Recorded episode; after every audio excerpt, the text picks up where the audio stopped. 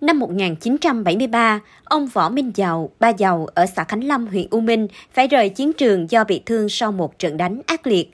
Trong ông luôn canh cánh nỗi lòng, chưa trọn trách nhiệm với quê hương. Người bộ đội Cụ Hồ khi lui về làm kinh tế luôn mang trong mình một quyết tâm vươn lên để tiếp tục góp phần xây dựng đất nước. Thuở ban đầu, ông chỉ được cha mẹ cho ba công đất nên khó có hướng phát triển. Ông bán đất, gom góp hết tài sản chuyển từ huyện Trần Văn Thời vào vùng đất U Minh Hạ, huyện U Minh, mua 12 hecta đất lập nghiệp.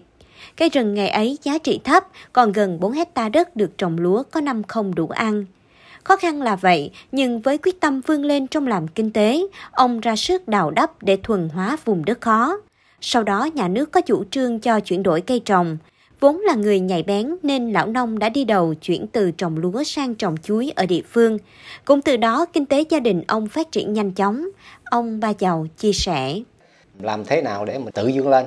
Có nghĩa là không trông chờ ý lại đối với đảng nhà nước. Kiên quyết là làm. Đầu tiên là mình sản xuất bằng chân tay đó.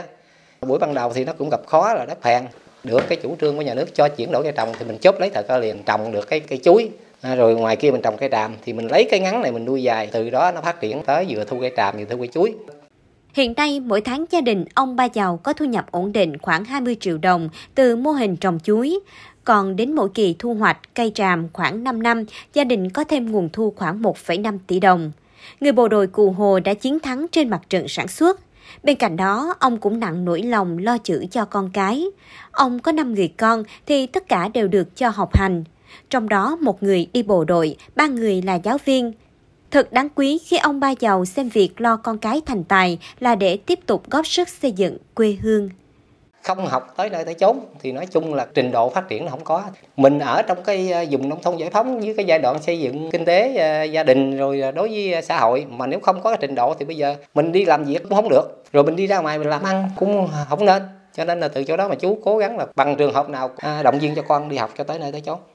Ông Ba Giàu làm chi hội trưởng Hội Cựu Chiến binh ấp 12 xã Khánh Lâm đã 10 năm nay. Ông luôn đi đầu trong các công tác của hội. Ông sẵn sàng làm nhiều hơn, đóng góp nhiều hơn để giúp đỡ anh em cùng vươn lên. Trước năm 2020, chi hội cựu chiến binh ấp 12 còn tới 20 hội viên nghèo, nhưng nay đã thoát nghèo toàn bộ. Công sức sự dấn thân phục vụ của ông Ba Giàu để đạt thành tích này được anh em trong hội ghi nhận. Ông Hà Thanh Dũng, Phó Chủ tịch Hội Cựu Chiến binh xã Khánh Lâm nêu rõ. Đồng chí Ba Giàu có cái tính là tiên phong, vận động hội viên à, thực hiện tốt chính sách của đảng, à, pháp luật của nhà nước. Cái quỹ mà giúp đỡ hội viên nghèo, đồng chí đóng góp vô là 10 triệu, còn anh em khác thì mỗi người 2-3 triệu. Đồng chí cho hội viên vay để xóa đói giảm nghèo. Hội viên của cựu chiến binh ấp 12 không còn hộ nghèo. Đối với gia đình đồng chí cho con cái là ăn học là đến nơi đến chốn. Gia đình là có bốn người được phát triển đảng. Thương binh 4 trên 4 Võ Minh Giàu quyết tâm phát triển sản xuất là để không thành gánh nặng cho xã hội. Ông dấn thân phục vụ công tác hội tại địa phương và lo cho con cái học hành là để tiếp tục góp sức xây dựng quê hương.